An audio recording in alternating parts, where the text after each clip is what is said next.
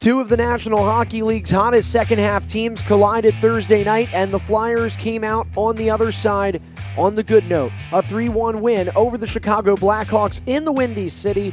I'm Andrew Mossberg's time for another Flyers game recap. The Blackhawks had scored at least two goals in 52 consecutive games. You'd have to go all the way back to November 18th to find the last one that they didn't at least score two. That record was broken Thursday night. A big reason Carter Hart. When isn't he a reason that the Flyers get a win? Sometimes your goaltender needs to steal you games. He's already done it several times this year, and by doing so once more Thursday night, the Flyers remain hopeful in terms of battling and trying to qualify for the 2019 Stanley Cup playoffs. We'll talk a little bit more about this game on the other side of highlights with Tim Saunders and Steve Coates on the call. Drop pass by Gostisbehere, and now Chicago gets to it. David Kampf a breakaway, shoots, and Carter Hart makes a great save. Another save, backhand. He poked it away. Three saves there by Carter Hart, shorthanded after the Flyers gave it away at the Chicago line.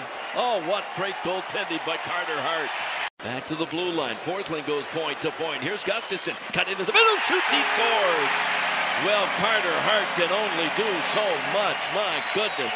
Eric Gustafsson with his 15th goal of the year. And the Blackhawks have taken a 1 0 lead. Here's Gudas over the line. Left it for Bailey and front. A shot. They score! Corban Knight, his first point as a Flyer. And it's a big goal. His first in 25 games. The Flyers tie it. Couturier gives it up. Van Riemsdyk stops on the wall. Backhands into the net. He scores! James Van Riemsdyk through traffic. Couturier was out in front. It gets through Corey Crawford, and the Flyers have taken their first lead of the game. It's two to one. Gudas picks it up behind his own goal. Whips it up the near side. Now Lindblom outlets with an empty net. Giroux gives it up. Here's Couturier going right in. He scores! And Sean Couturier will ice it. Couturier with his 31st goal. That matches a career high. And the Flyers have the 3-1 lead. Flyers 3, Blackhawks 1. The final from United Center Thursday night. A first period shorthanded sequence. This was really where you had the feeling just a few minutes in that Carter Hart was going to get in some kind of zone.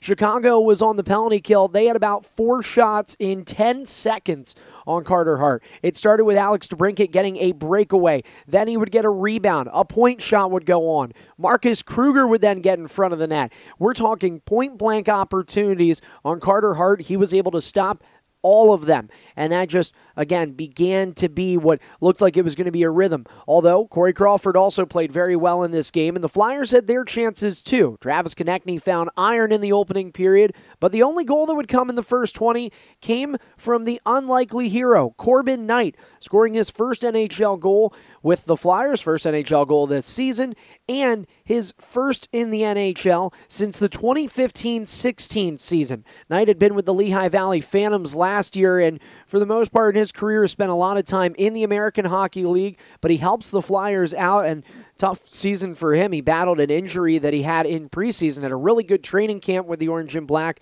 but injuries kept him out for most of this year. But he contributes here. Fast forward to the second period, not a lot of goals. No goals actually to talk about in the second, but then we get into the third. James Van Riemsdyk floats a backhander from atop the left circle. It somehow went in, giving Flyers a 2 1 lead with about 10 minutes to play. And then, of course, Sean Couturier, as you heard on the highlights, getting the empty net goal. That's his career high tying 31st goal of the season. Coots got 31 last year, and he still has eight games to go this season. So, with the way he's scoring, and even James Van Riemsdyk as well, both those guys, uh, I think, have a little bit more left in the tank in terms of the goal scoring department. Van Riemsdyk up to 26 on the year, and we've been talking about a lot lately. He's scoring in pretty much every game when you look at the last dozen or so contests. And with 26 goals, keep in mind this guy missed 16 games already in this season. Last year he scored 36 for Toronto. I wonder if he would have rivaled that. And with eight games left, uh, certainly possible Van Riemsdyk will join Couturier as a 30 goal contributor to the Orange and Black scoring cause. Carter Hart back to him. 40 saves. Your goaltender sometimes has to steal you games. This is not the first time he had done so, and Hart, for the fifth time this season, gets a win when making over 40 stops. Corey Crawford also very sharp, but fewer saves at just 25. And really, that JVR goal was a tough one to let up. Some traffic in front of the net, but probably considered a stoppable puck still. And it turned out to be the game winner. The Hawks' loss keeps them four points out of a playoff spot in the West. They are 32, 31, and 10. Meanwhile, the Flyers make progress at 36, 30, and 8. They now sit five points back of a playoff spot thanks to the Columbus Blue Jackets losing their second game in a row. Montreal Canadiens do get a win, so they actually jump into that final wild card.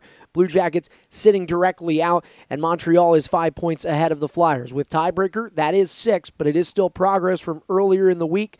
Captain Claude Giroux said following Tuesday's loss to Montreal that the team knows they can't afford to lose any more games this season, and they took a step in the right direction in Chicago.